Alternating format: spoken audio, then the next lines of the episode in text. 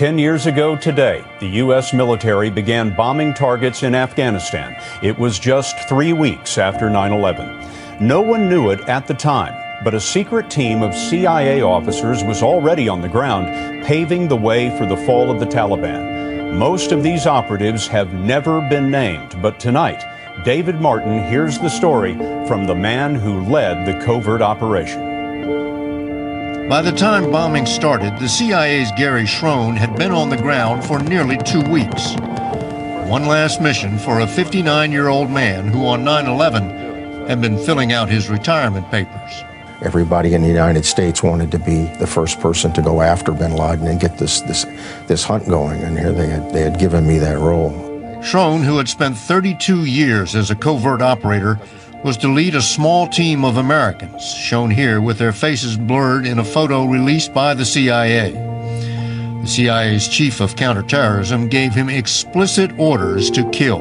I want you to cut bin Laden's head off, send, put it on dry ice, and send it back to me so I can show the president. Was he serious? Yeah, I think so.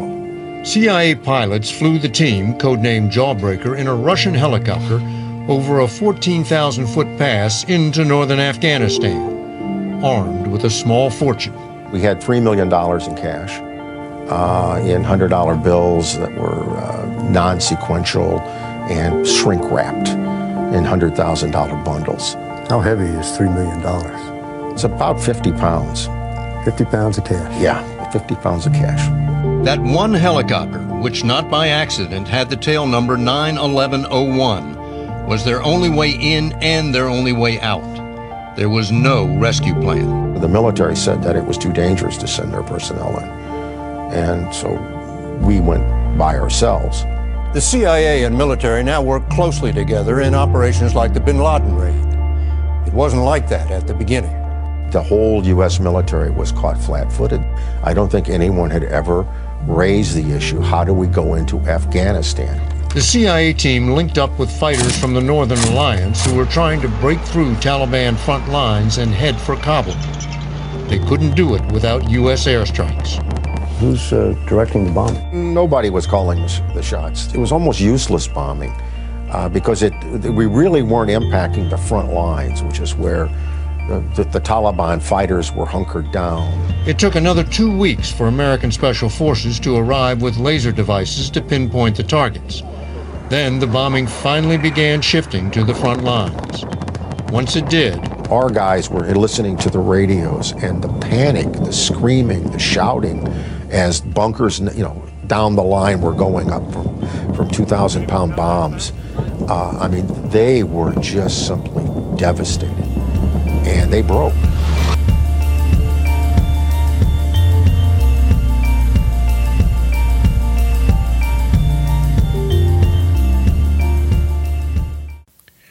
Welcome to the Global Recon Podcast. I'm your host, John Hendricks.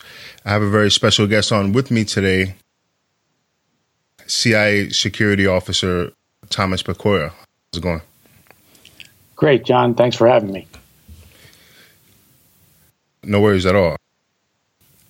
So, you spent a long time working for the government, uh, working for the agency, wearing different hats and working different uh, locations in the world.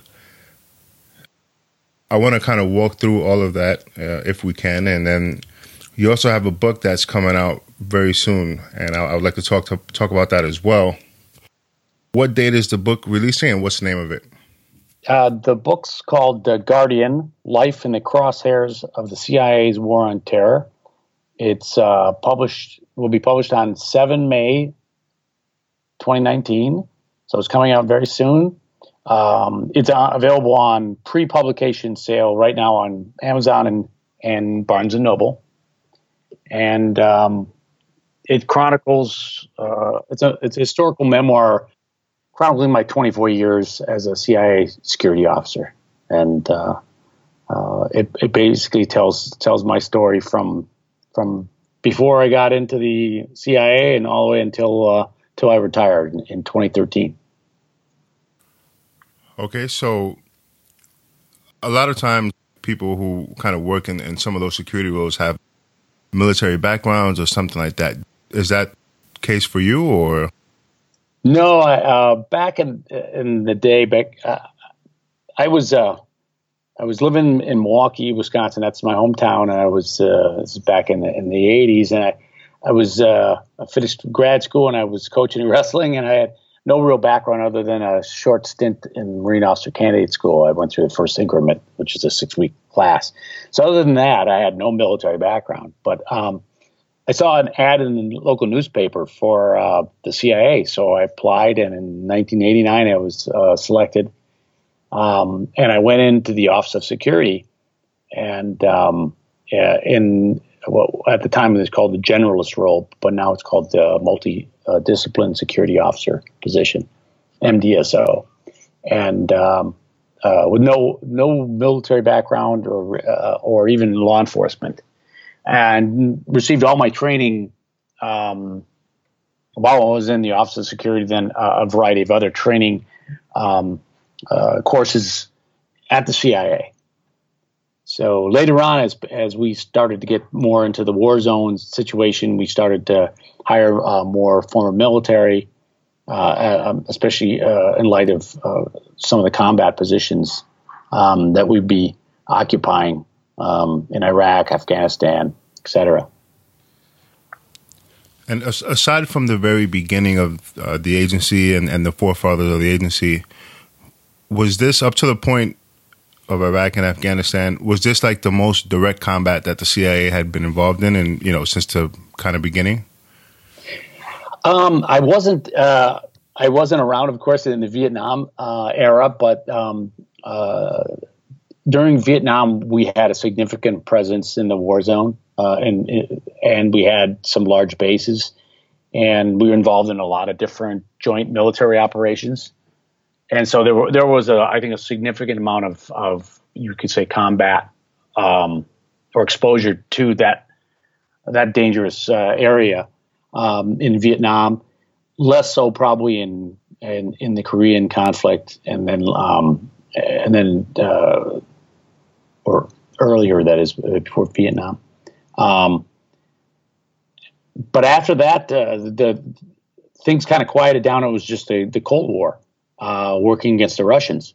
And then um, when the wall went down, things kind of changed, and we uh, we ended up with um, uh, the war zones in the Middle East, and uh, the threat level significantly rose, and we got involved in a lot more uh, collaboration with the military again, working against um, terrorism and and and and that in case of Saddam Hussein in, in Iraq and then later on in Afghanistan. So uh, significantly more uh, combat time uh, in the last uh, last decade. Yeah, for sure. So would the would it be correct to say the majority of your experience and overseas experience is like Middle East and, and Southeast Asia, or? Oh, I kind of bounced around. I, I was uh, I was not your typical security officer. Um, be- because of the timing and because of my interests and, and, some of the things that I was able to uh, get into. Um, and a lot of that was just the, they were available at that time and they weren't available before. Um, I, I spent um, uh, quite a bit of time in, in South America and uh, in Asia, uh, besides the, the Middle East, um, uh, working counterterrorism and uh, and also uh, especially South America. I, I was working. Uh, I was this what they call the South America guy for um, training presidential protection details for foreign governments. So um, I had a chance to travel a lot down there. Uh, that was that was one of the nicer uh, positions I had in my uh, 24 years. So that's basically just training a security team for a foreign nation's president. Correct. Correct. And I did some some um, uh, some countries in the Middle East, um, one or two in, in Europe, and then um, one or two in, in Asia. I see. And that was just a break between um, uh, a couple a couple of other different positions. But yeah, the best way to describe it is kind of to start out with, uh, you know, my my career came. I came in in, in a traditional security role which is um, we do a lot of personnel security, which is pretty boring stuff. I, I started out doing background investigations, and um, and that's just basically interviews and uh, record checks, and it's a good start uh, to learning um, the security uh, arena and and to understand um, the process, uh, how people are are brought on board, or if they're going to get a clearance, how, how, that process works. And then later on, I got uh, I got we bounce a lot. Uh, every two to three years, we change jobs. And my second position was at the in the security duty office at headquarters, and um, that's when what's when terrorism um, really uh, uh, struck us because uh, in 1993, prior to the first attack on the uh, World Trade Center, um, the CIA headquarters was attacked by a Pakistani terrorist, and uh, I was on duty during that attack, and I called the um, local law enforcement and uh, was uh, heavily involved in, in, the after action right up. It was a it was a pretty chaotic time. Well, it was a, it was a, a, watershed moment for us because um, it, you know it was we were we were attacked at our front door. So that was at, at Langley, or yes, yeah, it was a. Um, uh, the terrorists decided to attack uh, our personnel as they were uh, turning off the main road into the CIA compound. And there's a turn lane there. And uh, he waited till there was a red light and he um, jumped out of his car and uh, he shot and killed two of our officers and wounded several mm-hmm. others. And then, uh, and then he was able to get away. It was, uh, basically later that day, he flew off to Pakistan and, and it took us a couple of years to track him down. Um, but then he was uh, lured out of his hideout into a, one of the main cities in Pakistan, and he was captured, brought to the U.S. He was tried and convicted, and he was executed. Oh wow! So he was executed yeah. in the United States. Yes. Yeah. Um, he was. Uh, uh, this in Virginia. Uh, they were capital punishment was was still in effect, and um, and he was uh, he was executed. Wow, you, you, know, I've I've never heard of that. That's the first time yeah. I'm hearing of that. Yeah, it's really interesting. yeah, it was uh, and it was you know it was pre uh, uh, the first attack on the trade center. Okay. So it was really one of the first, um, you know, major terrorist incidents. Uh, and for us, it was a major, uh, a major change in, in mindset. You know, before it was uh, nobody had attacked the CIA headquarters. Uh, there was a lot of deterrent effect, and but we had to rethink uh, our security after that. And for me, it was it was a it was a wake up to a a new world, uh, one that I inhabited for the next uh, t- you know twenty something years. So, was this the individual who carried out this attack um, was he involved with any organizations, or was it was just like a kind of a lone wolf thing? He was a. It was kind of a lone wolf thing, and he was, um, you know, his uh, he had issues with the uh, with the U.S. involvement in Afghanistan, and um, and some of the Middle East uh, policy issues, and so he decided to um, buy uh, an AK-47 and um, uh, he decided to attack the headquarters compound, actually the the outside. And he didn't really have, much, according to his own testimony, he didn't have really much of, of a plan after that. He actually thought he was going to get caught, but when he didn't, he, he just jumped the plane and went uh, went back to Pakistan. That's we at first, tell you this is uh, talk about fast forwarding to now, the you know situations we're dealing with now. Uh, we at first thought it was a disgruntled employee. Really? Yes. So we were, that's the first thing we were looking at. Well, it wasn't terrorism; it was a disgruntled employee. Wow. And uh, now, of course, um, active shooter situations are uh, unfortunately way too much too common. Yeah, for sure, for sure. So. Uh, I guess a, a, lot of people don't realize, but the first World Trade Center bombing was connected to um, Khalid Sheikh Mohammed, who was really kind of uh, the mastermind behind the 9/11 attacks. So that that's just I, it's so crazy. I've never heard of that.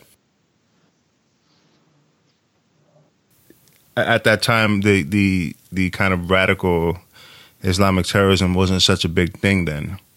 Mm-hmm. Yes, and there's there's a one of the interesting things um, in my book is the the parallel of my career and terrorism throughout that 24 years because as I said that was that was a that was a wake up moment for the CIA and it was a it was a, a pretty um, uh, chaotic uh, moment for me uh, personally to, to, be involved in, in, in a situation like that. And I thought okay now I you know, I, I better I better get prepared. So I got heavily involved in um, protective operations. I um, I was actually uh, part of the first unit uh, put together by the CIA to do overseas protection of our personnel uh, working in hazardous places.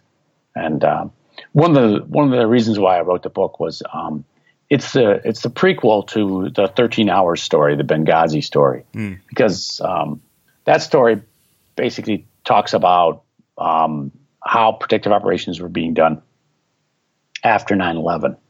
Um, but uh, what I talk about in, our, in, my book is the beginning, uh, which started in 1990, actually, and the first official training class in 1991, which I attended, and then how we operated from that moment on all the way till 9/11.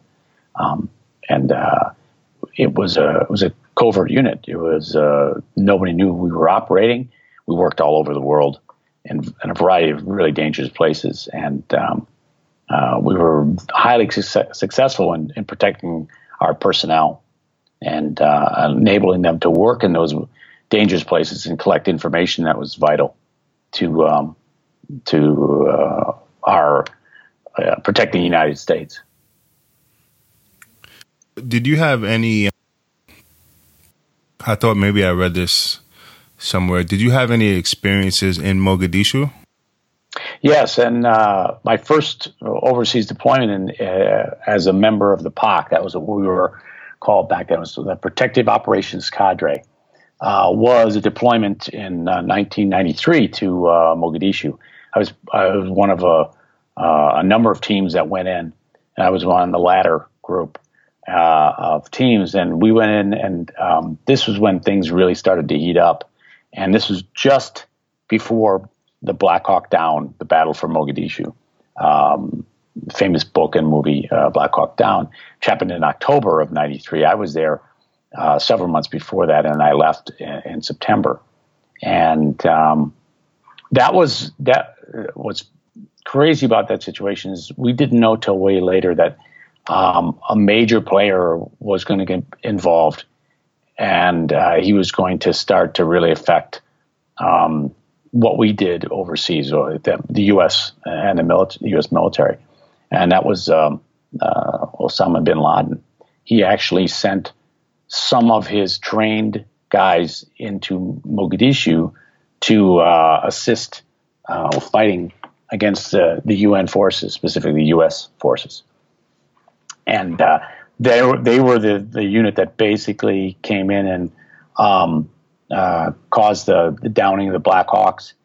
Um, they they brought in the the tactics of using multiple RPGs to to attack helicopters, and um, uh, they changed the the, the whole um, uh, texture of the of the battlefield at that time because prior to their arrival the Somalis were very unorganized. Um, they they didn't operate at night. They um, they were very inaccurate in terms of their mortar fire. But when this group came in, all of a sudden we got pinpoint accurate mortar fire. We got attacks at night. Uh, they they got very very organized and methodical, and uh, it really uh, changed the, the complexion of the battlefield. I would imagine that maybe some of those guys had experience uh, in Afghanistan against the Russians.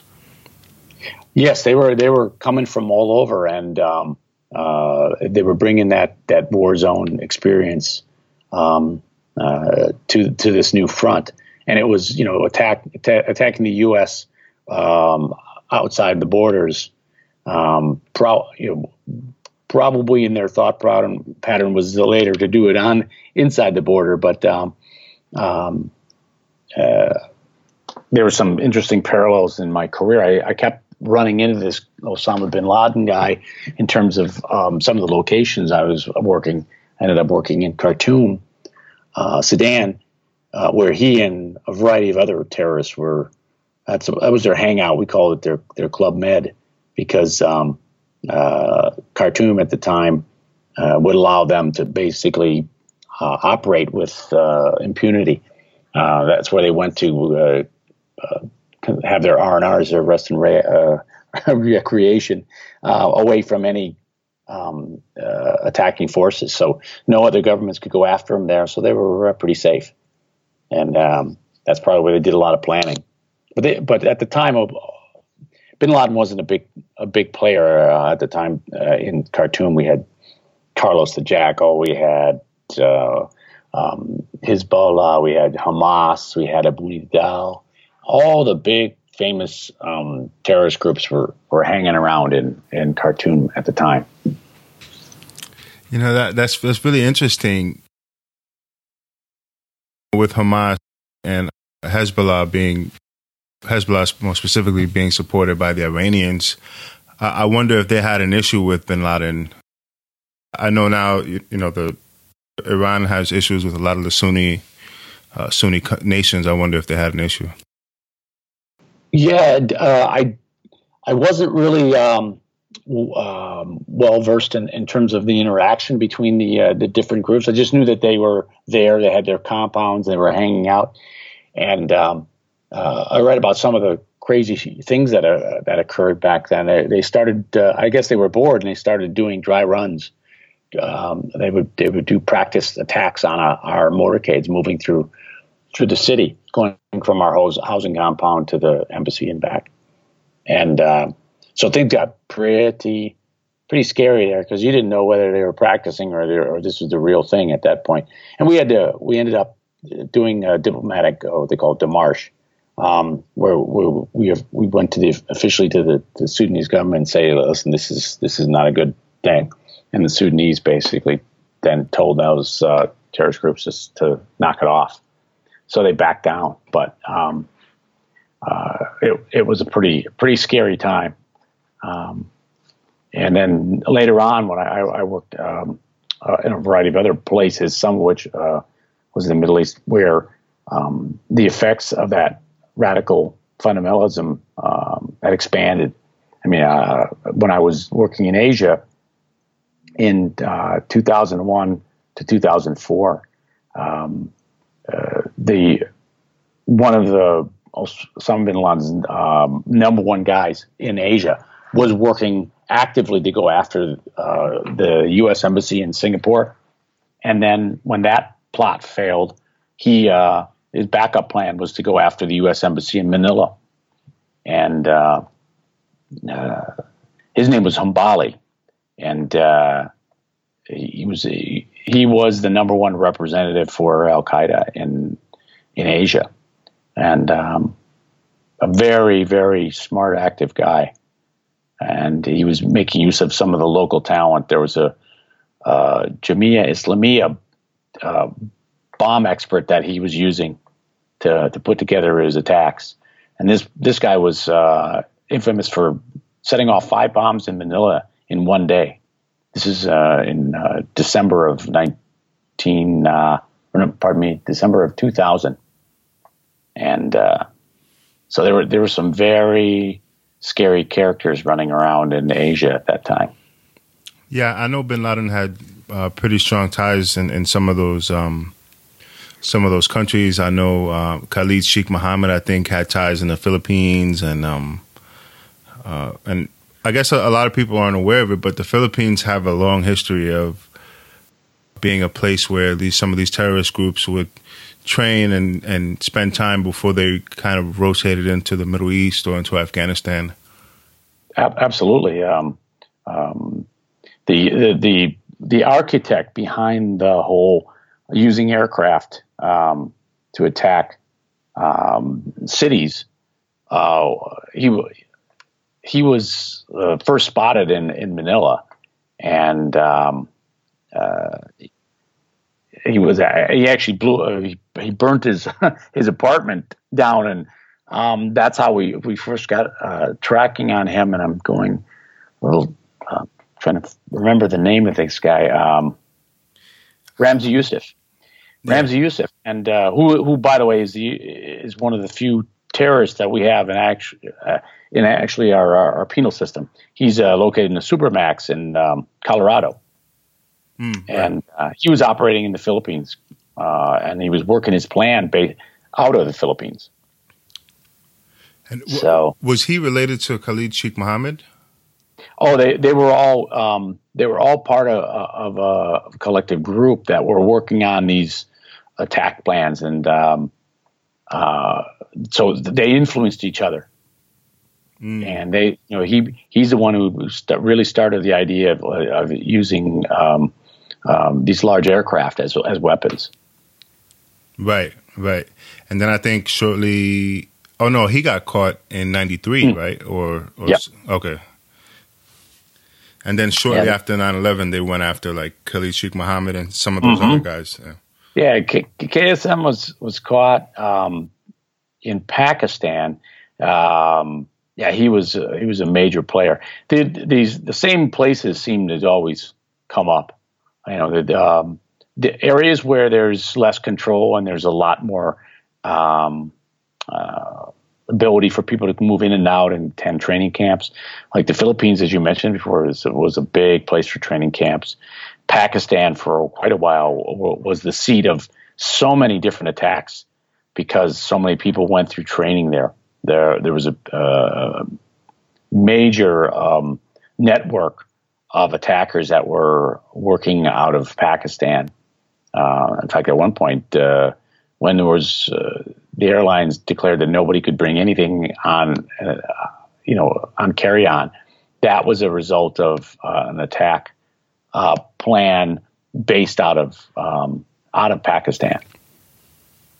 So what? So they were stopping carry-ons on any yep. flights from Pakistan? Yeah, so, no, across the board. They uh, for there was a there was a threat from a liquid explosive so uh, they basically the airline just said no, no carry on. Wow. So for a short period of time, yeah, it was a uh, that was for some uh, very interesting times. yeah, I got it yeah. kind of weird. Um, so, so kind of rewinding back to your time in, in Mogadishu, were you there for a long mm-hmm. time, or? I was there for about fifty days. Uh, we were we were working um, we were running protection details for our, our case officers, our, our, our um, officers who were out uh, collecting data in a collaborative um, effort with the U.S. military because one of the biggest um, impediments to the UN mission there were these um, these warlords, and one of which popped to the top of the list was a guy named Farah, Mohammed Farah Aidid. And uh, Mohammed Farah was a was formerly a um, a friendly to the UN forces, but he uh, eventually turned on, and his troops uh, killed a bunch of Pakistanis uh, UN forces um, at a check uh, a checkpoint called checkpoint Pasta up in northern Mo. And uh, from that moment on, he he became uh, enemy number one. And so at one point, the the U.S. decided to bring in some heavy hitters, and that was they they brought in the Rangers, uh, and hiding within the Rangers was Delta Force, right? And um, and that's the Black Hawk Down um, situation later on, but uh, at the time uh, we were.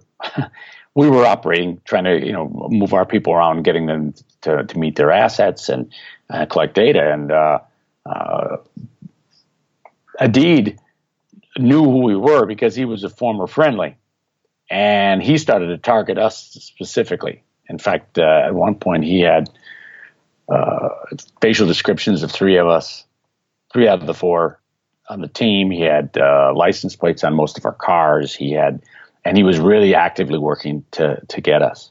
Put a twenty thousand dollar reward out for each of our heads. Wow! And uh, yeah, so it, it got to be a very very dangerous work environment. And that's where we started to really learn the craft that we call low protection, low profile protective operations, and uh, that's something that we specialized in, um, and and that became we were very successful in. Um, to give you an idea of what I'm talking about, um, as I said, we've been doing low low profile protection since uh, approximately 1990, and uh, during this from then until I left in 2013, we never lost a, lost a protectee, and wow. we've uh, we only lost one one uh, one officer during that that time, and that was um, uh, now I was doing the primary mission, which is uh, mobile uh, security, moving our people from uh, A to B, and doing you know, clandestine operations. When we were putting put in a position where we had to do static, where we were doing more defensive positions like um, um, protecting a site, which is really not our primary. We were not so effective. That, and a lot of that has to do with the fact that we aren't in we're not in control in that situation.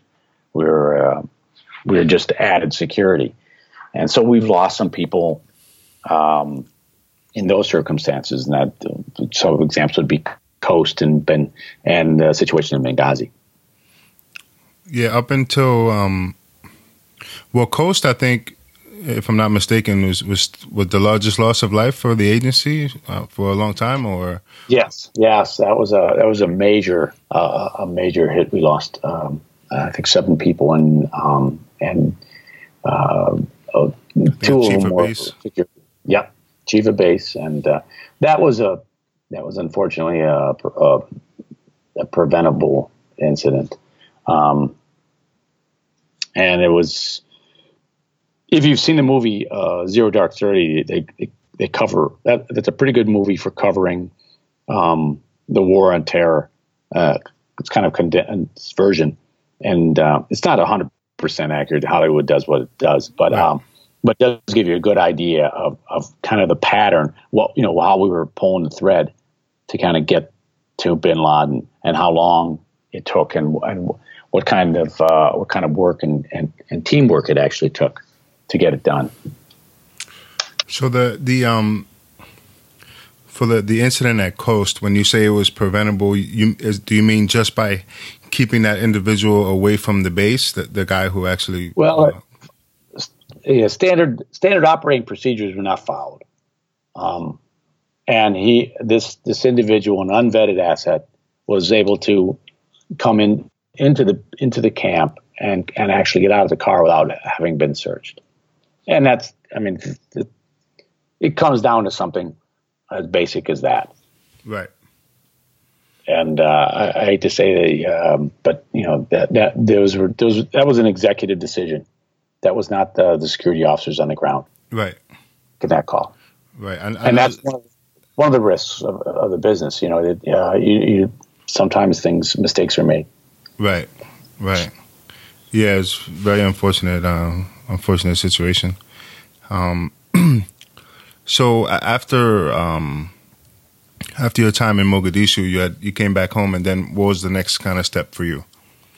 Oh, uh, I came back and um, I went right on to a, a counter surveillance unit for the uh, director, the act, um, that was actually a former director, Gates, the, the, the director, and the deputy director.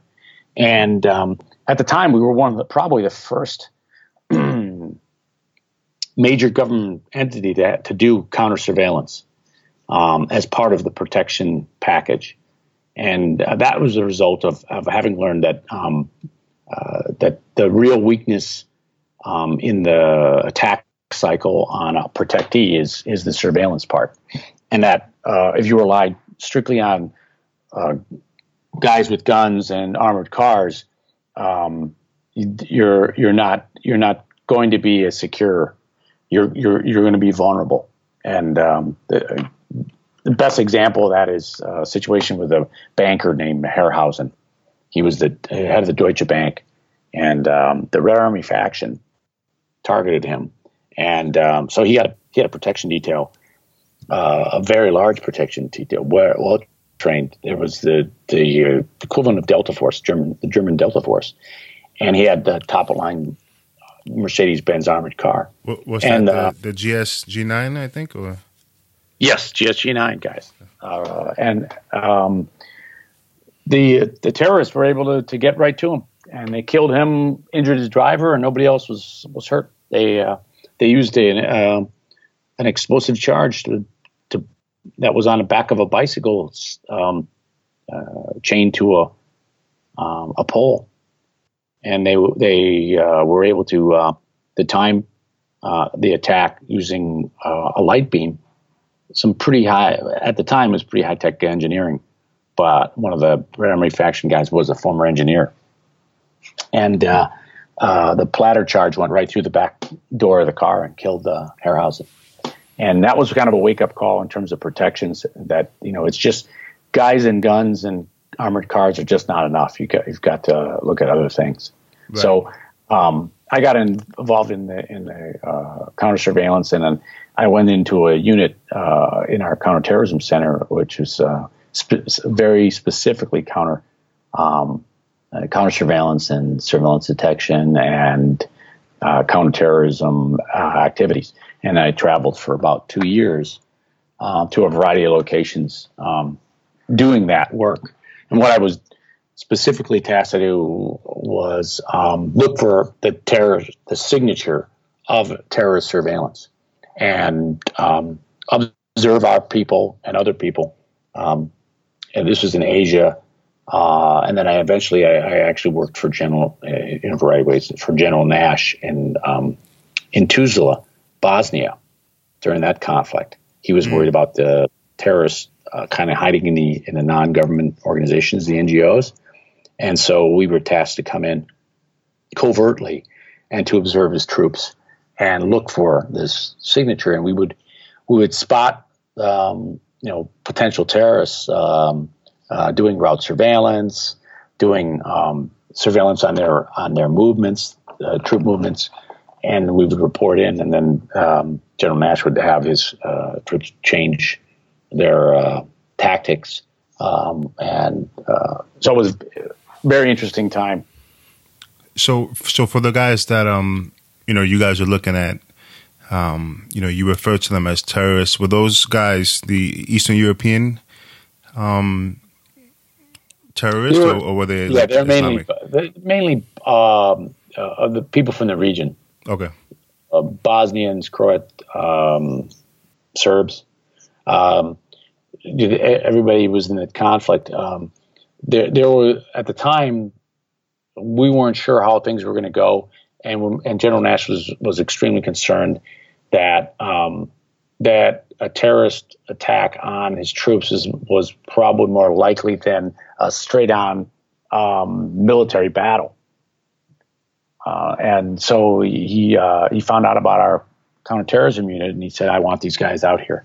So uh, I left Milwaukee after Christmas, uh, doing the normal lying to the family that I was going to a training class in uh, Europe, and uh, so instead I I ended up arriving in Tuzla on New Year's Day um, into a nasty, cold climate, and um, uh, we were operating totally clandestine. Uh, I was uh, dressed in local garb.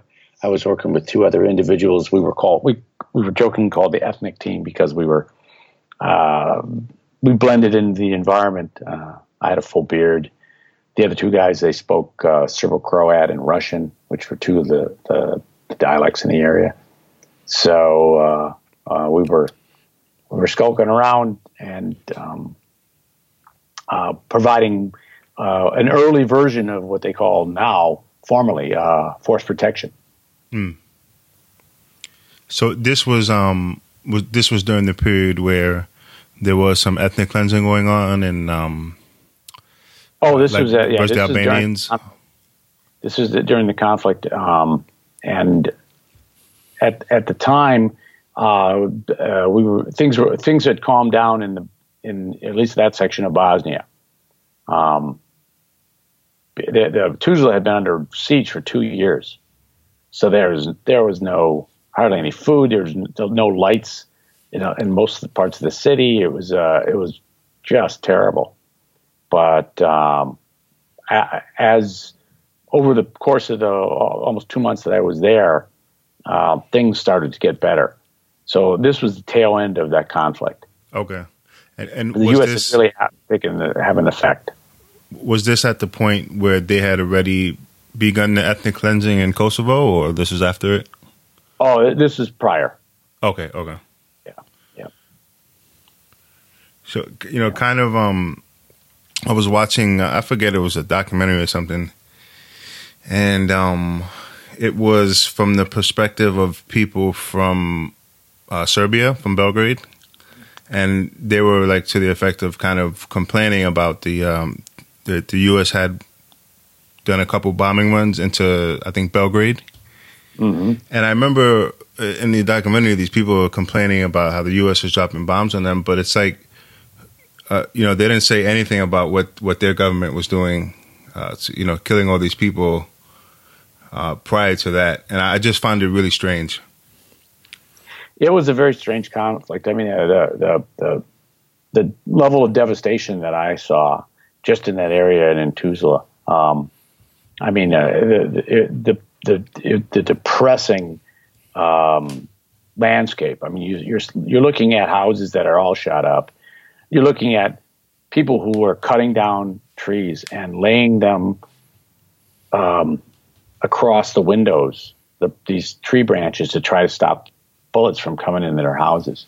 Wow. Um, uh, it was it was a horrific situation, and uh, drastic measures needed to be uh, taken to, to, to, stop that conflict. And uh, General Nash's um, mindset was, if uh, if we need four soldiers, uh, I'm sending in eight. And um, it, it, I think is it was very successful because he, he, you know, any any other military type units, Bosnians, Serbs, Croats, or whatever, they took one look at that show of force and they said, "Well, probably not going to test this," and that kept the conflict. Uh, you know, that, that, allowed the the peace process to to uh, uh, be initiated and, and go through. Um, and you know, the, these conflicts, there's there's no perfect solution. Right. And the the the Somalia incident was a, was a, a, a huge influence on our the U.S. policy with in terms of military peacekeeping.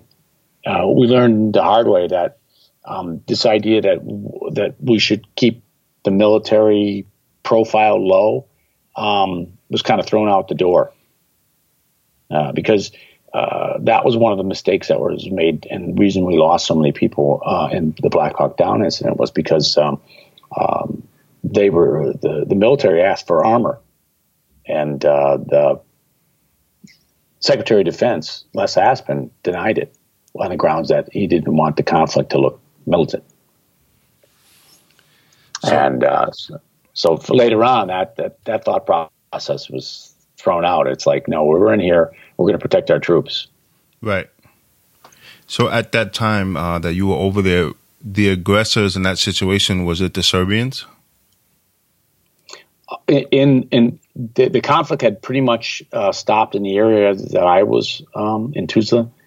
Uh, in the other areas, I I'm not sure uh, who was who was fighting who at that point, but I mean there the um, to to to pin down the atrocities to just one little group would be would be hard pressed. Right, there was, was a, kind of a, a, lot of going, a lot of things going on at the same yeah. time. Yeah, and I, you know, if you talk to one group, they'll they have their story, and that and their pro, pro, their point of view is probably right for that particular moment in time. Right. But the overall conflict was, I mean, you just look at Sarajevo and Sniper Alley there was a there was a, a, a street area where these snipers were operating, and they were killing men, women, and children. Oh right, you know, they were just kind of shooting people dead in the street.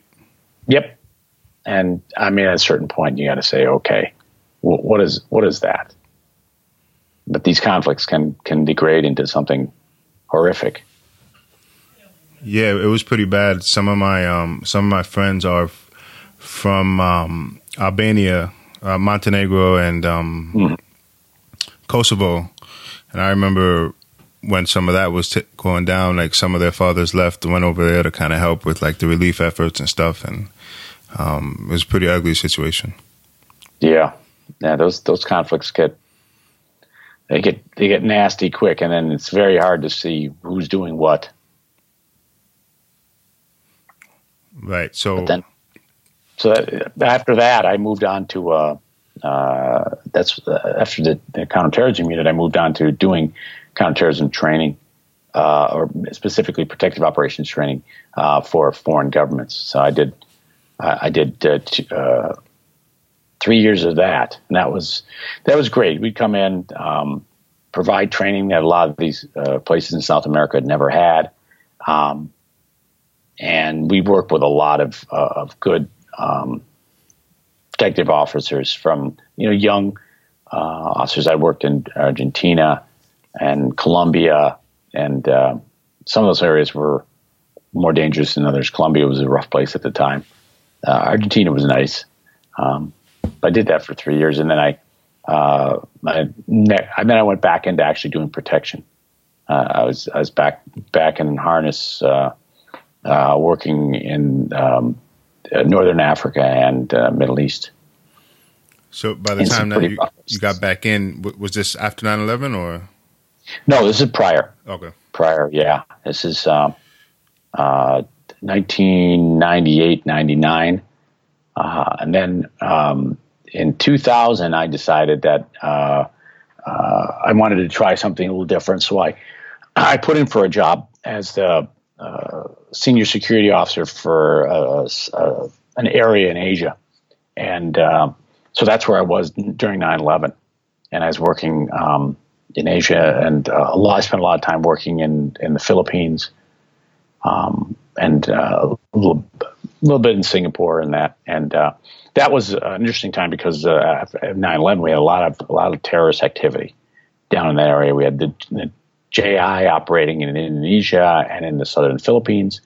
You had a variety of groups in the southern Philippines, and then you had the terrorists uh, active, actually moving around, but they weren't too active in Thailand. But they were they were there. That's in fact that's where that's where we got him. Hambali was he was uh, he was moving around in Thailand, and uh, so that was uh, three years where I was providing a, a lot of different types of support. Uh, I was uh, um, helping the U.S. military with the with um, their operations down in the southern Philippines. I was doing you know, working counter the counterterrorism aspect support um, in uh, in some of the other countries, and then 9/11 hit, and you know we were again we were rocked by that um, by you know the, the level of ferocity of that attack, and then um, you know, what the implications from that moment on for us. Um, you know, for if if you were working at the CIA and, and, and after 9/11, you were um, you knew that things were never going to be the same. That the level of responsibility that uh, we took for for not catching that, and I and uh, the 9/11 report uh, clearly showed that the it, it would have been amazing if we would have picked up on it because the, there wasn't enough coordination within the U.S. government. But you, you even with that, everybody working uh, in defense of the United States, whether U.S. military or intel, um, all felt a sense that that we didn't do what what we needed to do to, to protect the the homeland. So uh, uh, we were darn sure going to do what we needed to do uh, after 9 11. So it became a very, very serious, serious world. Um, can you, if you can, can you describe, you know, what that change was like uh, as you were there before 9 11 and then during and after? Before we hear back from Thomas regarding the changes the Central Intelligence Agency underwent after 9 11, I would like to give a quick thank you to my sponsor for this episode, Duke Cannon. When I'm thinking about a bar soap, I'm not thinking about anything patriotic. But Duke Cannon has superior quality grooming goods and it's for hardworking men, and it just so happens that it's tested by soldiers. They partner with the active duty military and help develop these ideas and review some of their products. If it doesn't meet the high standards, it just doesn't happen. Now, I have a bunch of their products. I have their big ass brick of soap. I have some of the beard stuff and some of the hair products. And I can assure you that there's a very high quality. And most importantly, why I support Duke Cannon is because they give back to the men and women serving our country. So portions of the proceed that they do generate goes directly to veteran causes. So if you're using Duke Cannon's big ass brick of soap or premium hair goods, and it gives you that news anchor thick hair, or your beard and shaving goods that help put your best face forward, don't be surprised if you start singing the national anthem. No, seriously, visit dukecannon.com right now and get 15% off your first order with the promo code RECON. That's R E C O N. And they're offering free shipping on orders over $35 now let's get back to Thomas Pecora and the changes that the CIA went through after the 9/11 attacks. Yeah, uh, I was um, I was uh, traveling. I had just gotten back to. Uh, I was in the Philippines. I was um, got a phone call from the deputy.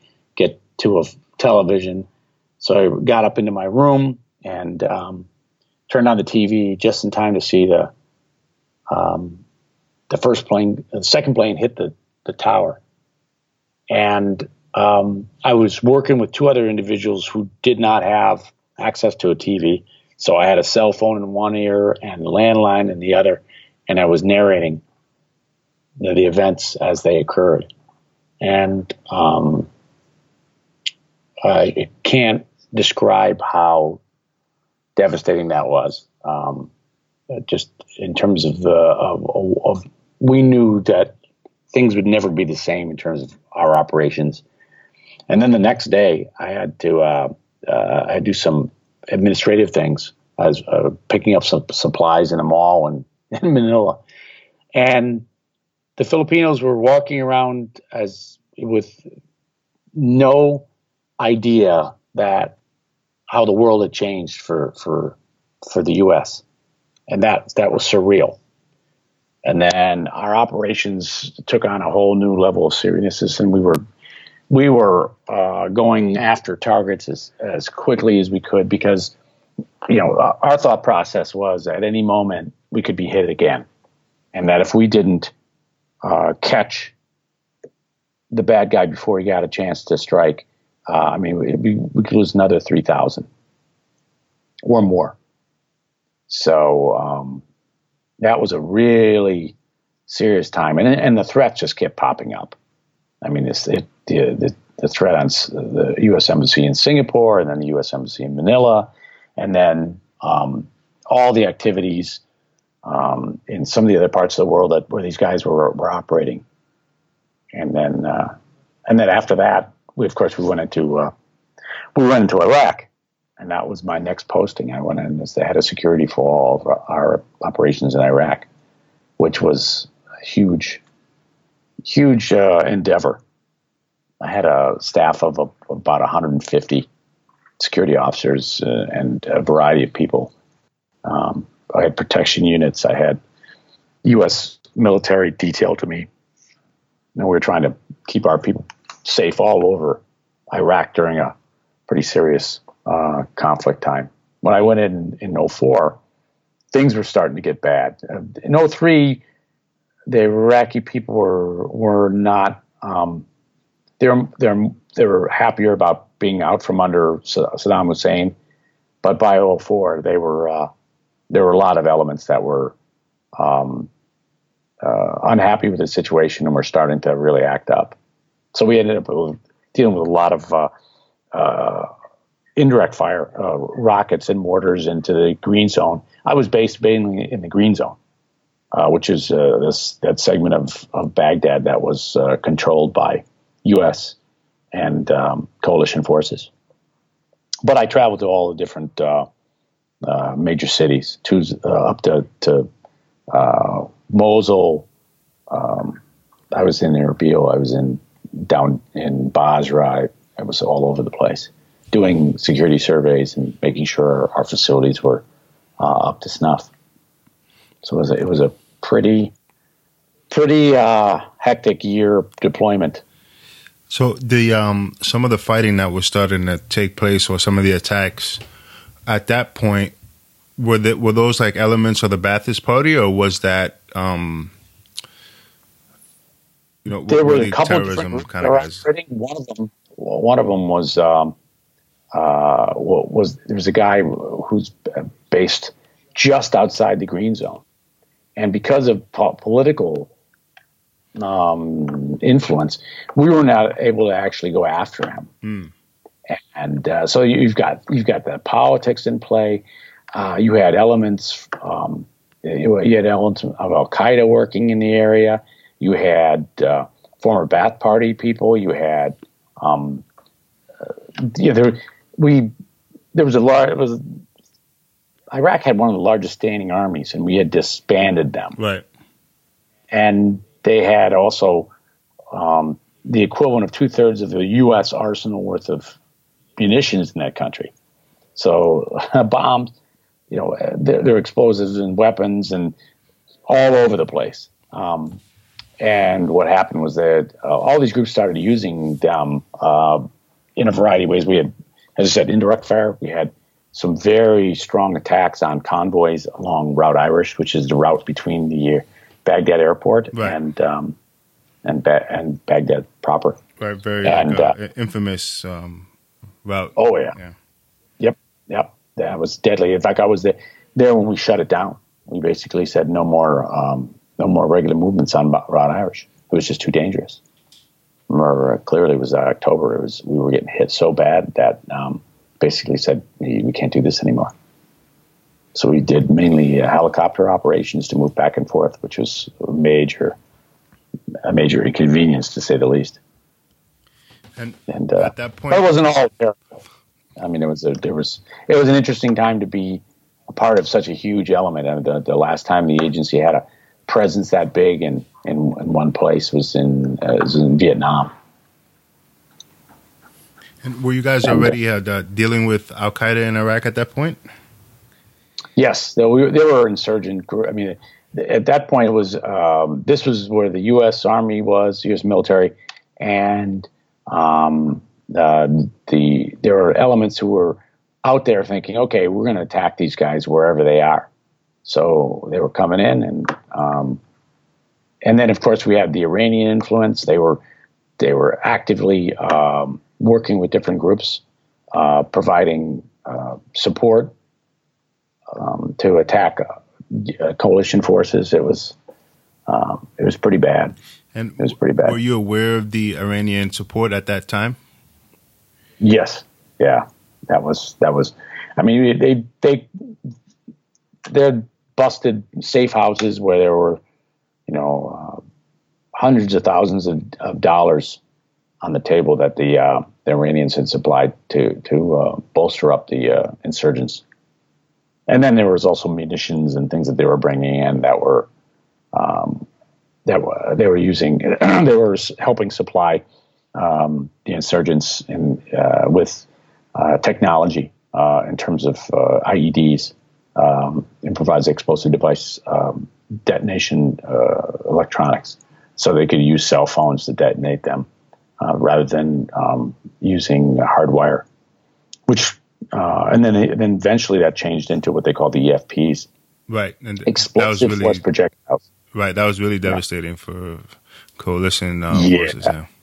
because that started to, to uh, we, we had you know we were combating their small arms fire and then later on some of their smaller explosives with with heavy armor we were uh, you know some of the best armor ever devised but then um, these efps were brought in and that's actually kind of a merging of new technology and old technology um, efp is uh, basically a platter charge um, but uh, jazzed up to to have electronics, so you could do remote detonation, and uh, they were able. to These things would tear through the armor like a hot knife through butter. Right. And were that those EFPs were they more directly affecting the British, or was that just coalition forces in general? Oh, in general. I, I, I was. I left uh, when they really started to kick in, um, in 05.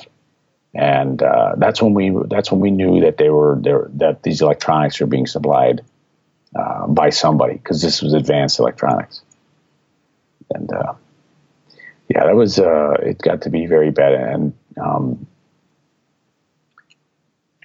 the uh, there wasn't a clear path on what you know how we were going to uh, address the situation, and that, that's one of the, the, you know the negative parts of, of that whole um, Iraq situation is that there wasn't a clear plan.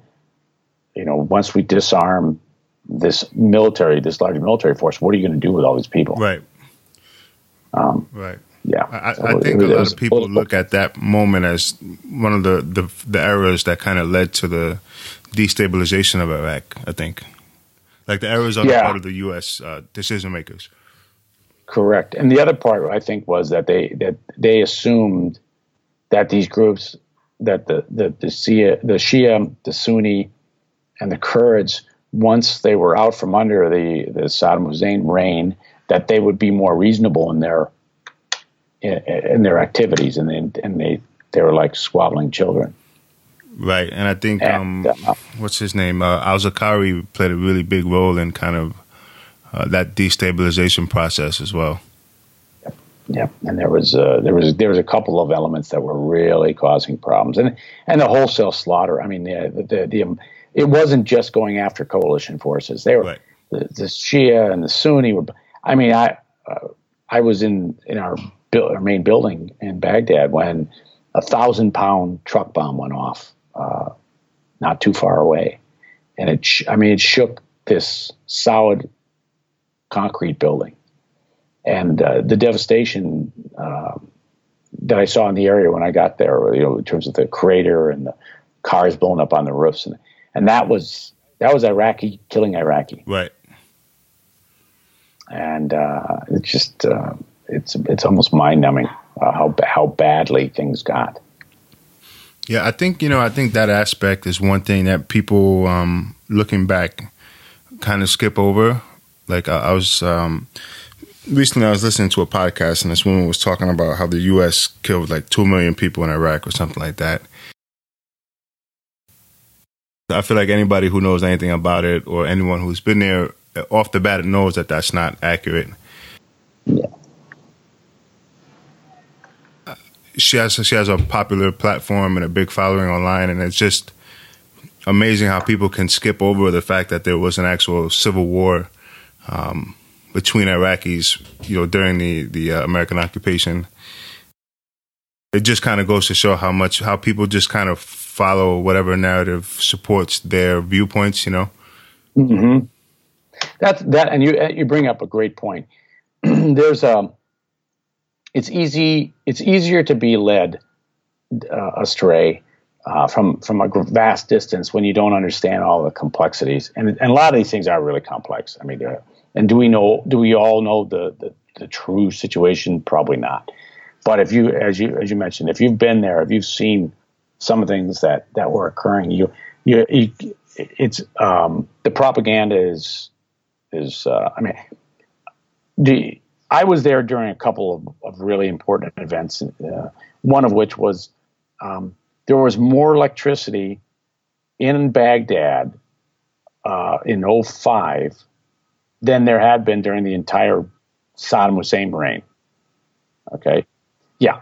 Uh, so I mean, infrastructure wise, we were we were making and they and that was despite the fact that these insurgents were blowing up stuff. Um, the second thing is I was there for for their for oh, their first democratic vote. Mm and people came out of the woodwork to vote, and it was extremely dangerous. Right. And there were very there were almost no casualties because the the coalition forces made such an effort to ensure that these people were able to vote. So it's um, you know those those are huge mo- uh, moments that people um, it, it can can easily lose track and um, uh, it's uh, the, these conflicts start out sometimes with the best of intentions, and then things get out of uh, out of hand. I mean, you know, look at look at the the Afghan situation. Um, uh, I, I, not to be political, but I have no idea why we're still there. Right. And to tell you truth, my last position at the agency was uh, I was involved in, I was the deputy chief of security for the counterterrorism center. And one of my major uh, projects was to work with the military and State Department in, in uh, uh, demobilization, or, or basically, uh, we, we, were we were pulling out, and uh, we had a date of 2014. Now this is uh, 2012 and 2013 that I was working that project, so we were set to leave Afghanistan in 2014. Right, and five years so, later, you know, we're still there. We're still, yeah, yeah. It can't tell you why. so, it's it's one of the hard parts about being in, in government service that people don't understand is, you know, they say, oh, what about this and that? Um, you've got a mission. Uh, well, you know, I've seen so many different presidents. I've seen so many different directors of, of Central Intelligence. I've seen all that. But when you're in the, when you're down in the trenches doing your job, um, you have your you, you, you have your uh, assignments and you have to do them. Right. Right. And you know, after um, I mean, fairly quickly, the U.S. got the Taliban out and Al Qaeda out of Afghanistan, and then um, I guess like right away the mission changed into like this kind of nation building, and um, oh. that's where things got really messy. You know. Oh yeah. Well, it they don't they don't want democracy. Right. And they're not ready for democracy. And um, that right there is everything. And it, and the other part is I, I believe in determinism. Uh, you know, if if, if they want to vote in a Taliban government, then that's then they voted it in. It's not our it's not our place to change that. But uh, but that's you know I, I I you know I disagree with some of the things we're doing, but that's I disagree with other things that we've done too. so um, we're not always right. Nobody nobody's always right. But uh, it, it's it's it's just hard to sit back and, and watch some of our troops um, lose their lives in that conflict when really it's uh, as far as I'm concerned it's over. Um, and the Taliban, other than the fact that they harbored um, Al Qaeda, um, they've never really been involved in any attacks on the U.S. outside of Afghanistan. Right, so they, they so, pretty much stick to their you know their country and that's yeah. it. Yeah, I, and I think that if we just said, okay, go back to here's your country back here, you can take it, and uh, um, you know, this is uh, uh, just don't just don't harbor anybody don't run any training camps, and we're fine. But uh, the, the, there's always a lot more interesting things that are going on. I'll give you an example like uh, Mogadishu. Why were we in Somalia when we weren't in some of these other countries in Afghanistan or in Af- pardon me in Africa that were going through similar humanitarian crises? Well, I can tell you one fact one piece of, it, uh, uh, of information. 70% of the oil drilling rights in Somalia were owned by U.S. companies. Hmm.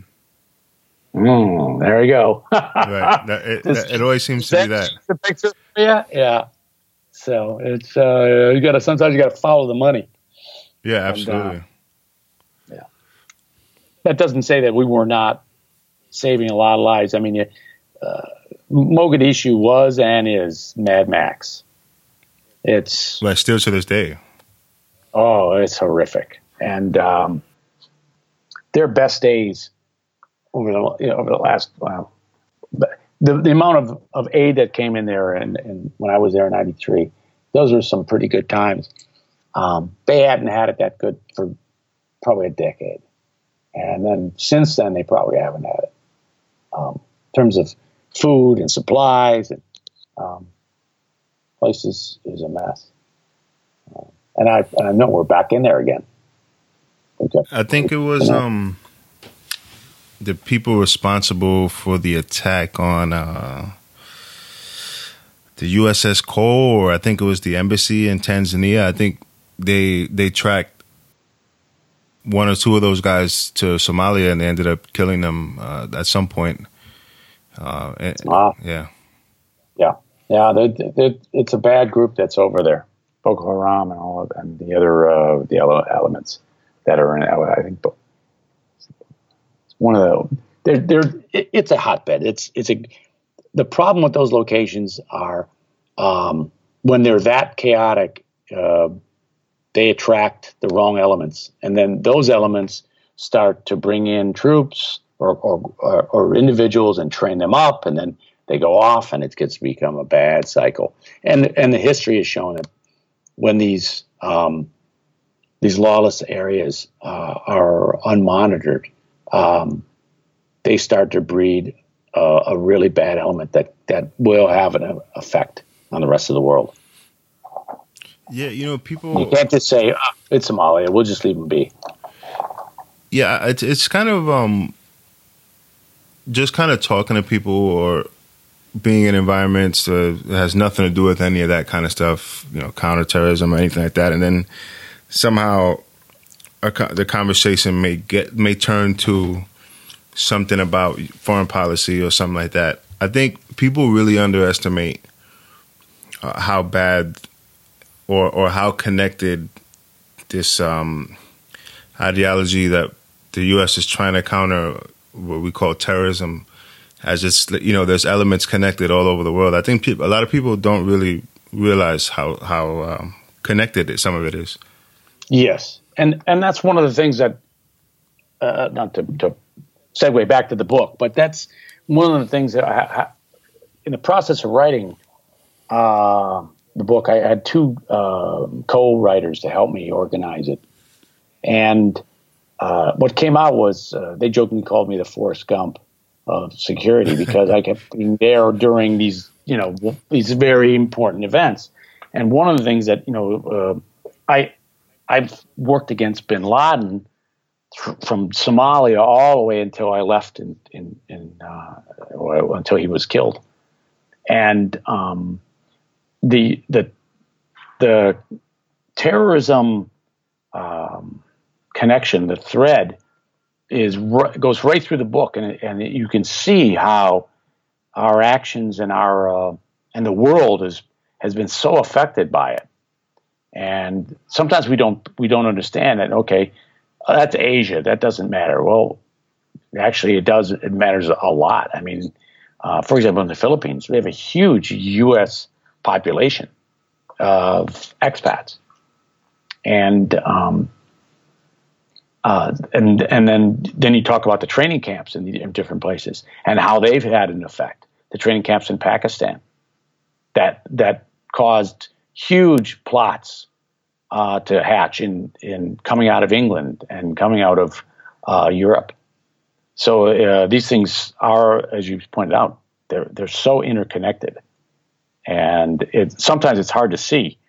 But uh, one of the things I tried to bring together in the book is is the, the thread that these things are connected, and they're um, and you, you it's the you used to call it like whack a mole. You know, uh, you the it jumps up one side, you whack it down, then jumps up on the other side, and you're continuously having to fight these firefight these little um, outbursts. But if you don't, you're uh, you you'll be overwhelmed. Yeah, and I think a lot of people in the West, uh, Western Europe or you know, America and Canada, I think um,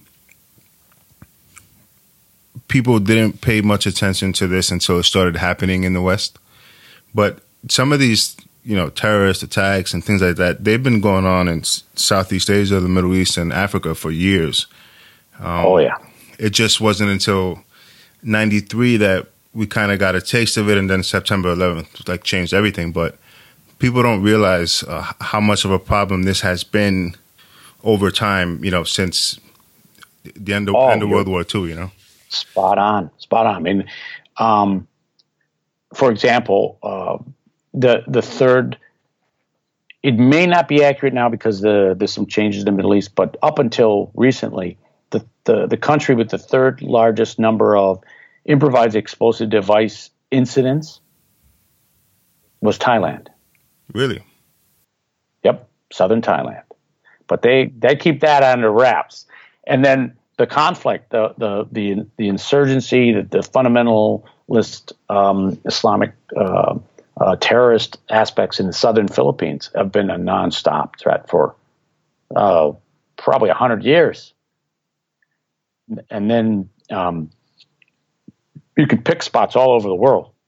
And one of the things that's interesting phenomena you can track this is um, uh, the phenomenon when that when when certain dictators are lo- no longer in power, what has happened to their their empires?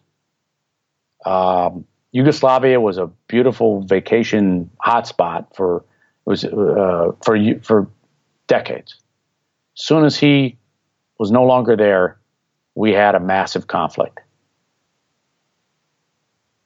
Uh, Saddam Hussein, after he left, the Shia and the Sunni and the Kurds are all at it.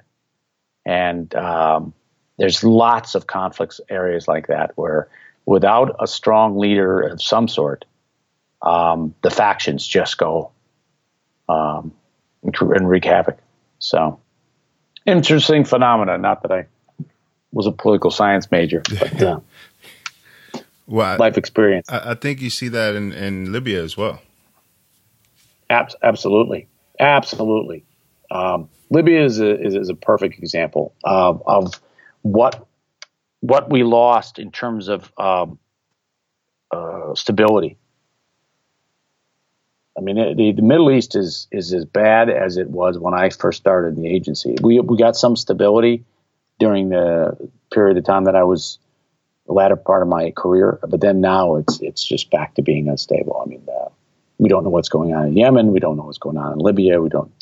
Uh, Egypt's a little shaky. Um, we got a lot of uh, there's a lot of stuff going on. Yeah, I was looking at um potentially taking a vacation to Egypt. You know, I'd like to see the pyramids and stuff, but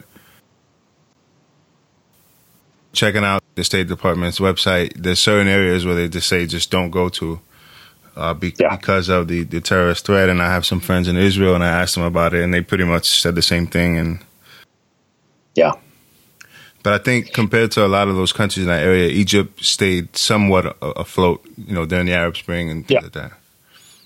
Well, and and the here's the, the the funny thing is we some of us were actually watching it and and chuckling because we saw how the real ruling party stayed in power. The the, the military has always mainly you know ruled the, the Egypt, and what happened with, when Mubarak was um, overthrown, which is another uh, another loss. Um, the uh, the Egyptian military stepped back and said, "Oh, well, you want to put in the Muslim Brotherhood? Okay, fine." And they said, and they stepped back and let them do it knowing full well that these guys had no experience running a country and they would mess it up and that people would eventually turn on them, which they did. So it was then, um, the, the Muslim Brotherhood took over right after Mubarak, and then the military stepped in after that, right? Yes, they stepped in after the public basically said, "You guys don't know how to run anything," and they they turned on the Muslim Brotherhood, and the and the and the military steps in and says, "We'll save the day." they were always there in power. Right. And did they target the Muslim Brotherhood uh, during that period, or?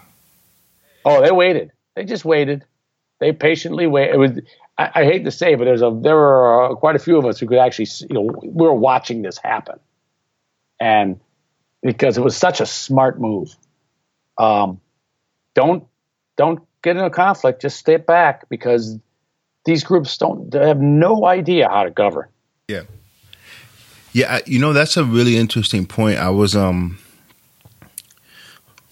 I, I think maybe I was doing a little bit of research to write an article on the subject. But in that research, I, I came to the conclusion that a lot of these groups, terrorist groups, or they may be effective at on the um, acts of terrorism, bombing, shooting, or, or direct combat. Mm-hmm. But once they get to the point where they have to actually govern, they're completely terrible at it. And almost all of the time, the people end up turning against them, which is really kind of interesting.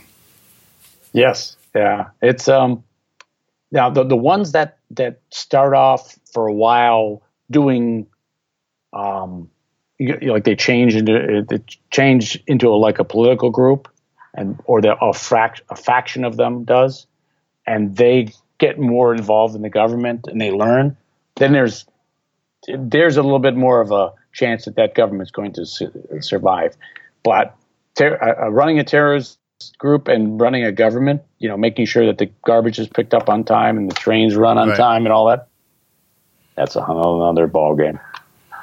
Right, and I think out of probably all the terrorist groups, I think people might have thought the Muslim Brotherhood they might have been the ones to be able to do it, but evidently not.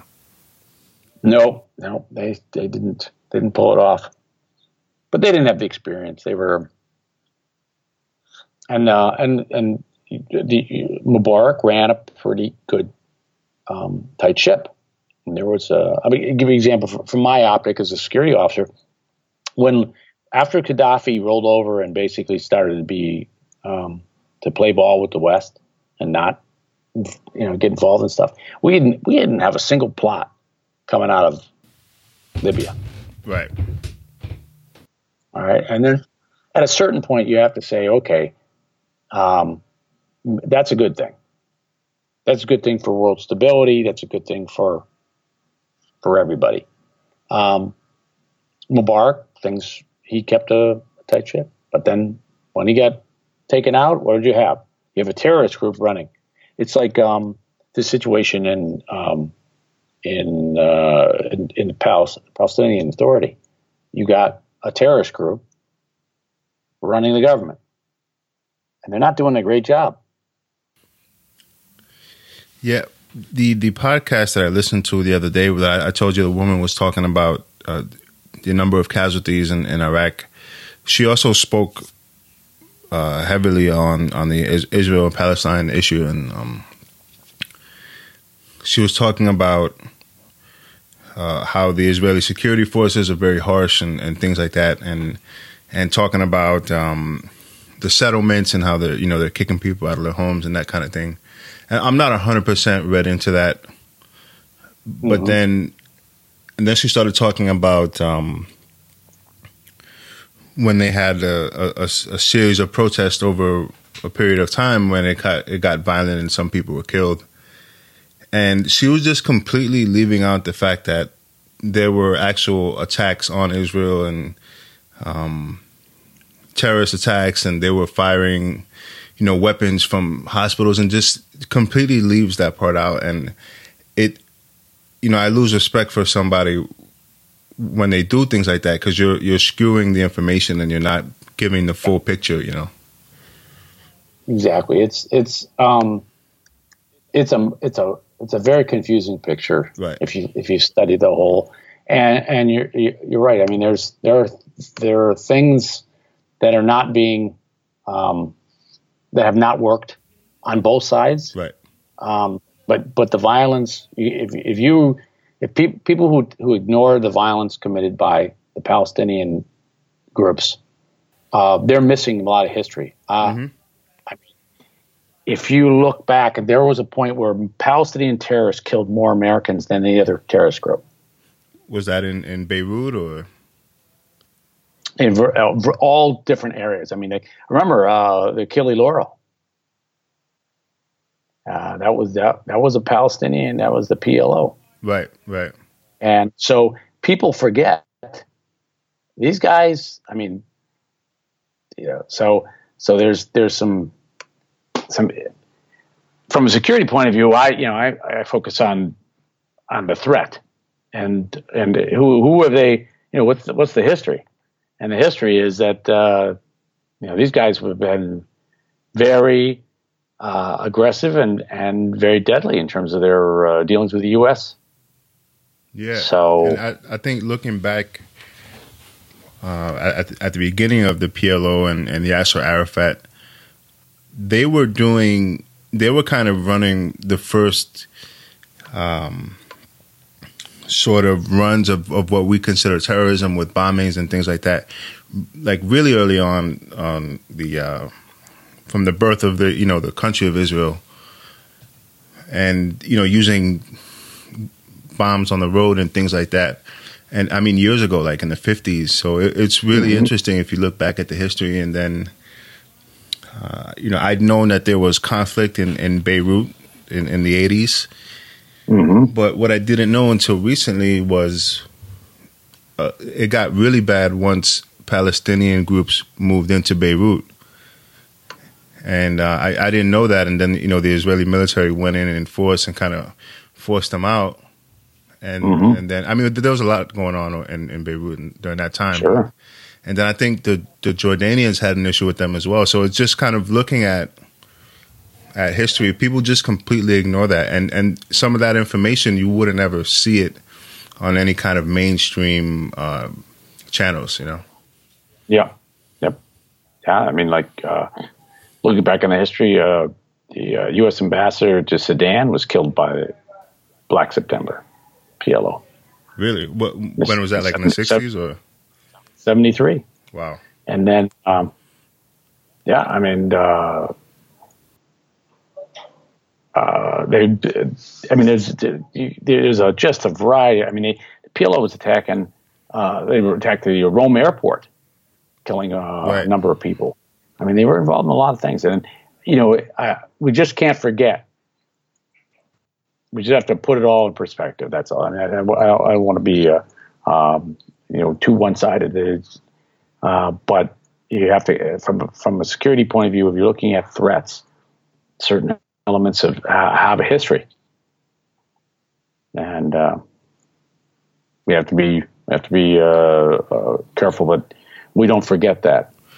Uh, it's it's such an interesting thing. I feel like that happens so so often where we go through an experience, and you know maybe two decades later or even longer than that, we just kind of completely forget that it happened, and we don't use the information that we gained from that um, and it's really strange how I think how that happens. Like over time, kind of repeats itself. You know.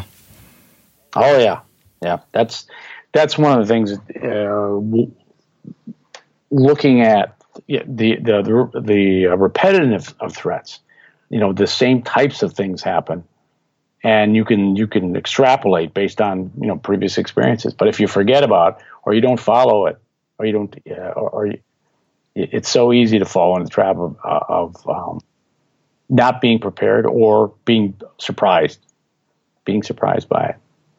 Um, the uh, terrorist activities have some of the basics have not changed. The players have changed, but some of the basics haven't changed. So, uh, especially working in protective operations, you uh, at one, at any point I mean, we can look back at some of the friends we have now were enemies not too long ago. So, or friends that we had not too long ago are now enemies. Correct. I have friends in the military who were in uh, training uh, foreign uh, military liaisons, and they trained so many of the guys that later on became our enemies. they trained Iraqis, they trained the Iranians, yep. they trained the Libyans. They trained all these people. Just a matter of when, what timing, what was the timing? Yeah. So. Yeah, it's it's it's it's really sort of fascinating. What um, so after kind of going back after you left Iraq, mm-hmm. what was the next kind of step for you?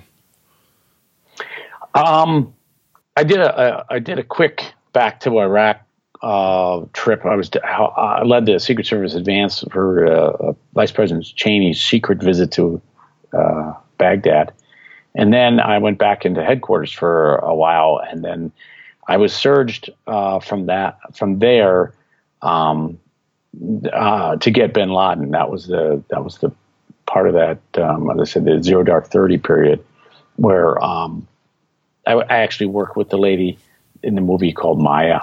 Oh, and yeah. Um, yeah, and uh, uh, w- w- I was working in in in the Pak Afghan area, and uh, I was running uh, security for uh, a large part of that region, and so we were dealing with a lot of uh, super high threat level, both in Afghanistan and Pakistan, and um, dealing with you know we're we're trying to track Bin Laden, and, and there weren't too many of us were surprised when when we found him in Abbottabad. Um, right. Yeah, that because um, there was just there were too many uh, clues, and the Pakistanis have not been not have not been up uh, up front with us and and forthright. So that's that's a that's a pretty murky situation right there. Absolutely. But I, I spent uh, 15 months in, in working that area, especially a lot of work in Pakistan during some serious threats. I left just before um, they they they blew up, uh, uh, completely destroyed the the Marriott in Islamabad. Oh, there was and, a big uh, a big bombing there, right? Oh yeah, but there were there were multiple bombings on that uh, on that Marriott uh, over the years. Um, there there had been a bombing in the front, and there had a guy. Uh, I was actually in Pakistan working at one point when um, a suicide bomber with a vest tried to get in the back door, and a Pakistani parking lot guard stopped him. Oh wow! Uh, unfortunately, he blew up and, and killed the, the guard, and, which was horrific. But then um, after that, I, I, I, needed to take a break, so I uh, I, I left. Uh, I went on. I, de- I was detailed over to the NRO, the National Reconnaissance Office. That's the the satellite uh, organization, and I worked uh, the the large as a director of security for the largest mission ground station that uh, the NRO has. Thirty seven hundred people and a million square feet of SCIF. So it was and uh, it was quite a, a complex uh, element. And that's where I actually get back into the uh, active shooter situation because that was uh, just after um, uh, a couple of incidents, including Fort Hood.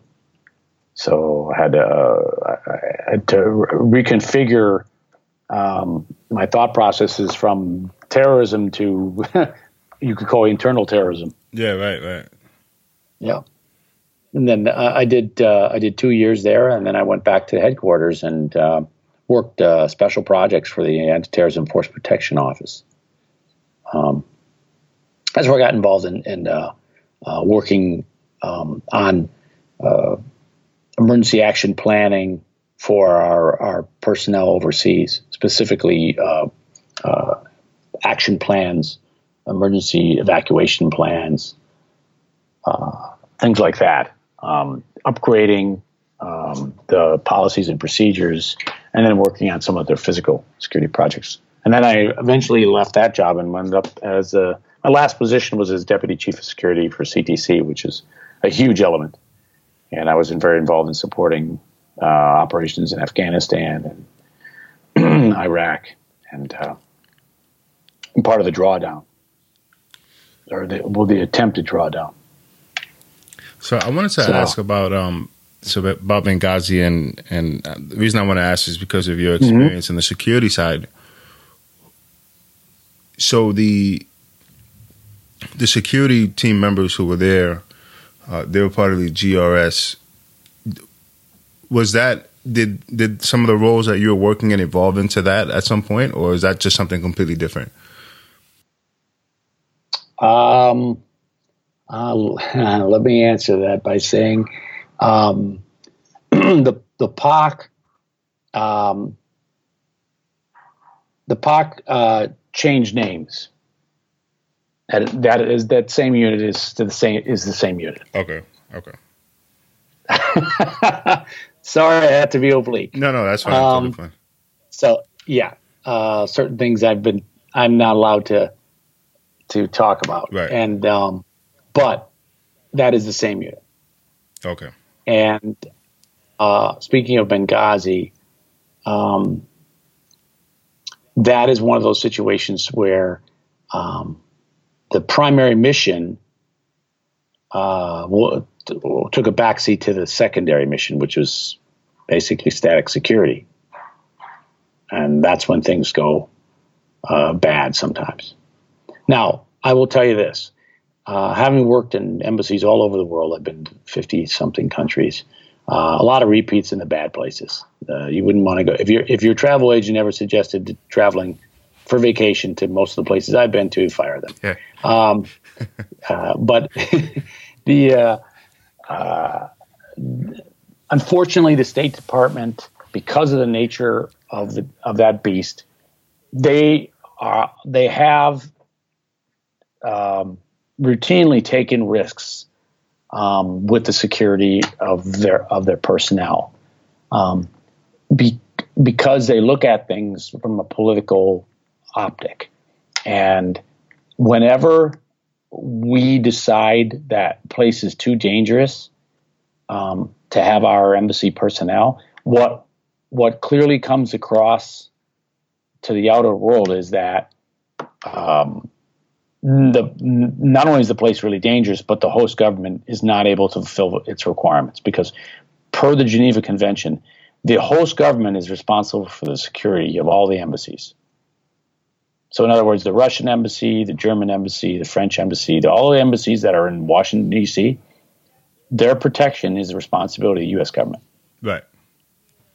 And so, when we're in, in this case, um, Benghazi that host government was supposed to be providing protection. They were not capable of that. And instead of uh, basically pulling out and sending, you know, which would send a message, which would, which would, uh, which had a political effect, we, the, the, the State Department decided to stay in and they've done this many, many times. But this time they they they rolled the dice and they lost. And, and um, these are um, decisions that, not made obviously by the the uh, the security or the or the people running security. Yep. Now, people running security, uh, as the evidence has shown, um, uh, put in multiple requests for upgrades, and the, the situation, their sit reps uh, were very clear that the threat level was very high. So um, that was a failure at the top leadership levels. Absolutely. And there is no way going around it. Uh, and uh, to give you uh, the, the, equivalency, as I said, Les Aspin, Secretary of Defense, was fired from his job after Black Hawk Down because the military asked for additional armor and he turned them down wow. for po- political reasons. Right, and it, you can none of that from there. Yeah, none of that makes any sense. Like what, you know, because the the uh, the guys on the ground are there already, or in many cases engaged in combat. So why not just give them what they need to do the job? You know, it's just really kind of crazy. Well, because it because from a politi- from the political standpoint of the State Department, if you get if you bulk up your security that much, you're you're sending the wrong message and their opinion, the wrong message to the host government. Um, they're basically saying, "Oh, you guys are are not competent, um, and we don't trust you." No. And that is the right message under certain circumstances. But in this case, they didn't. They didn't follow through. So you feel like, in, in some instances, it's it's totally worth that extra security or if it's not worth Absolutely. the extra security, then just pull out completely or, or scale back? Absolutely. One, you've got you should you should be adjusting based on threat. Every uh, we uh, in the security at the at the CIA, we are we are a threat based um, uh, reactionary element. We are continuously reassessing the threat and adjusting based on the threat. And when you start to add political aspects to it, you you color the water, and it gets it gets to be very murky. And and um, there are I can't tell you. There's so many occasions where the um, politics have played a role, and people have gotten hurt over the years. I mean, there was a church bombing in, in Islamabad years ago that was the result of, of a, a political decision to not increase the threat level. And increasing the threat level would increase the security. Would have would have in, yeah would have increased security posture and would have uh, uh, people would not have been allowed to go out to this church. I see where they were killed by a guy through through a grenade. So and and I got that from from the State Department regional security officer who was there in Pakistan at the time. This was his his assessment was that that was clearly a political decision. And I have my years in the working uh, with State Department. I, can I am not trying to to um, there's a lot of good people who work at State Department, but in this case, they they they have a, a tendency to opt against security. The security is not their big thing.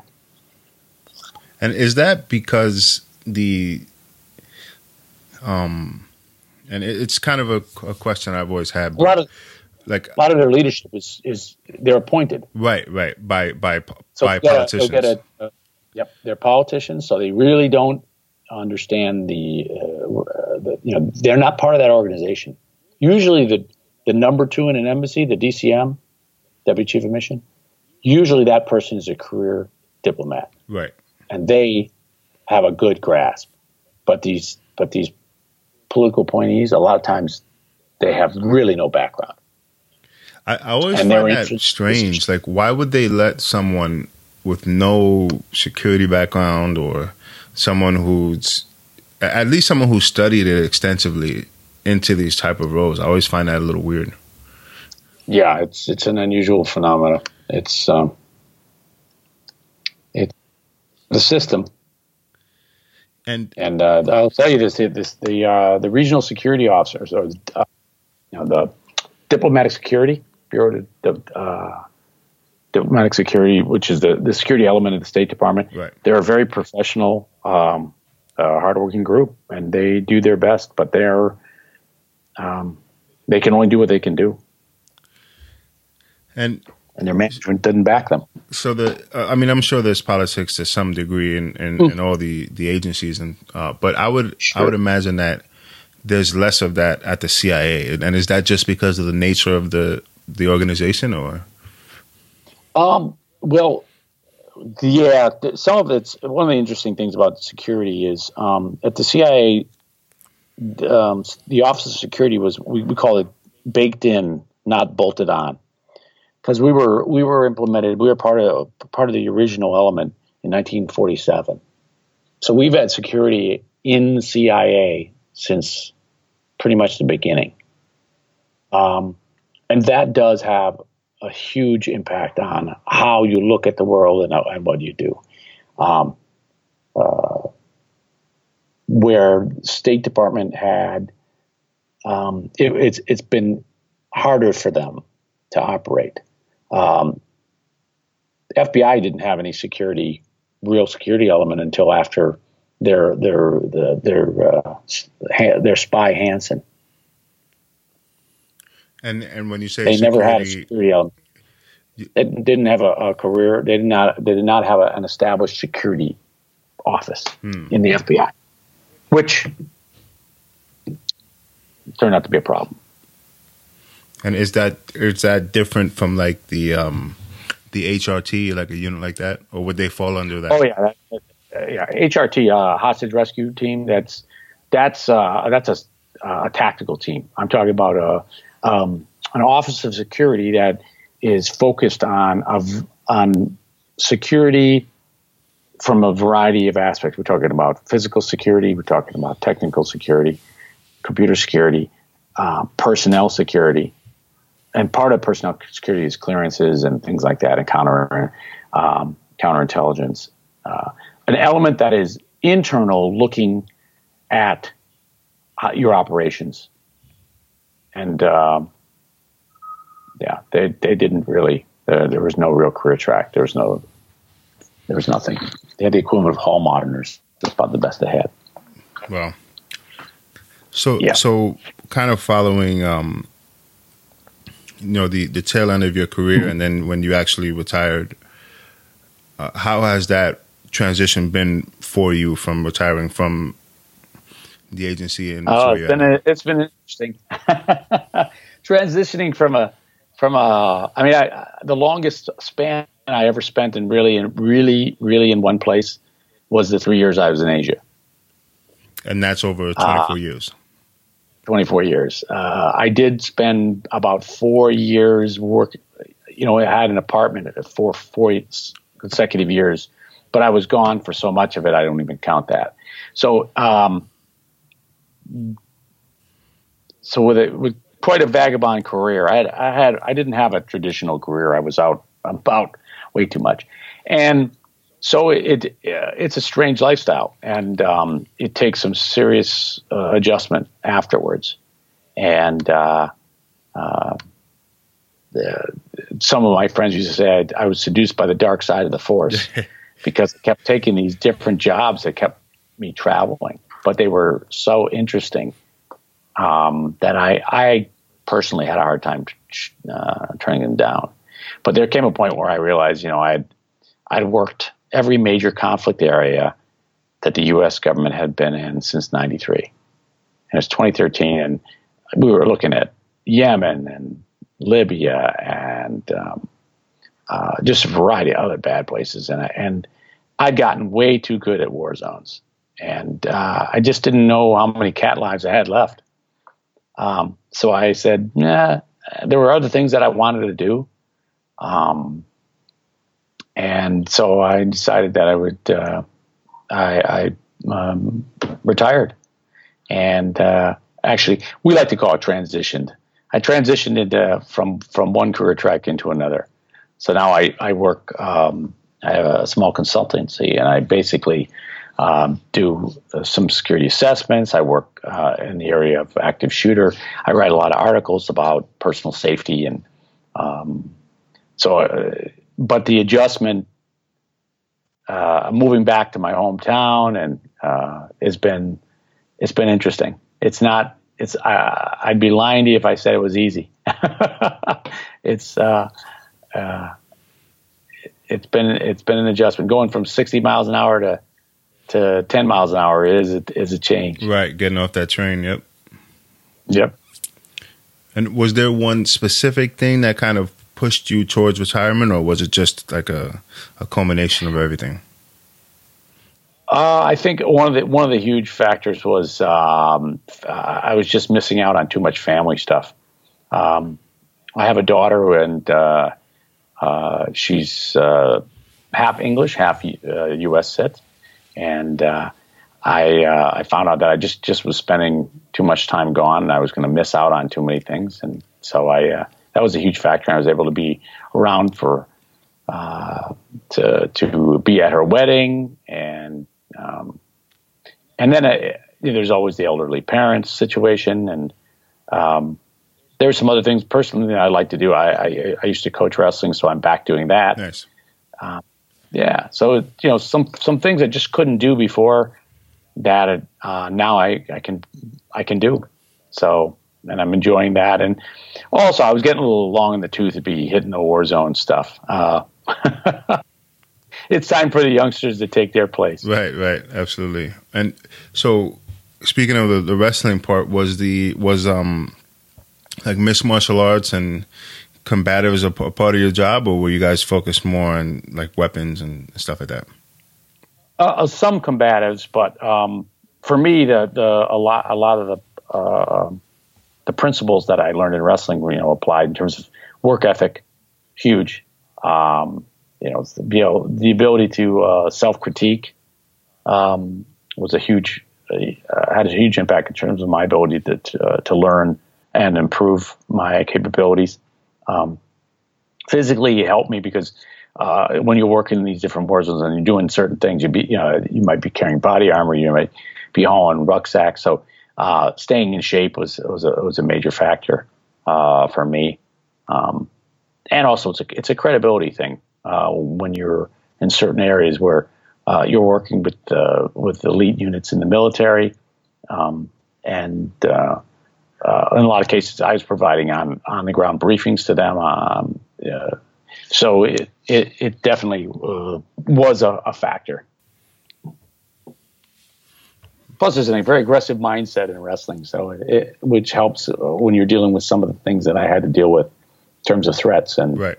Um, yeah. Right. Well, you know, it, it, was really good to sit down and talk to you. Um, so, what's the best place that anyone from the audience who, who may be interested in, in learning more about your career, what's the best place where they can go and, and pick up a copy of your book? You said Amazon or? Um, yes, uh, I, I have a LinkedIn page um, under Thomas Pecora, and I, uh, I put in uh, every two weeks I do an excerpt from the book with some photos. And um, uh, the book is available for pre publication sale, which means that you, you can buy it, but it won't be delivered until the 7th of May. That's on Amazon and Barnes and Noble. And then I also have uh, uh, a Facebook page for the book. It's a Guardian on Facebook, and um, I put um, some articles in there. I'll, I will be having a putting a, a, video with a what's it's a video slideshow with a lot of photos and some background on the book and and my career on that. And then I'll be doing some hope, hopefully be doing some book signings and uh, uh, once the book comes out. So um, that's pretty much what I've been been very focused on on uh, working to get the book out. It's been a it's been a three year odyssey for for the process of, of getting the book together. Yeah, uh, yeah, getting getting the book approved by the CIA's publication review board has been a um, it's been an interesting three years. Um, a lot of uh, a lot of working with them to get details out because this is um, uncharted territory. Um, uh, there's never been really any of these uh, the details about this unit um, previously uh, exposed. Mm. So uh, the, uh, the, agency was naturally very reticent about um, allowing me to share certain stories, but they were. I was able to get a lot of a lot of the information out. So I think uh, people will find it interesting, and um, it's it's a uh, it definitely uh, exposes people to protective operations in the war zones and how low profile differs from high profile protection like the Secret Service does. So it's a pretty informative book in terms of that. Yeah, I, I can't wait to actually pick up a copy of it. Um, you know, just from our conversation, it's it's clear to me that you have some uh, profound experiences, and uh, you know, I look forward to reading about it in full detail in the book. And I would recommend for my audience to pick up a copy if they can. Um, so, like I said, you know, it was great to be able to sit down and, and talk to you about some of these things and some of your experiences, and um, you know, I, I, hope everything works out for you going forward. Great, thanks, John. Appreciate you. Uh having me as a guest on your show. Uh, no problem. Thank you.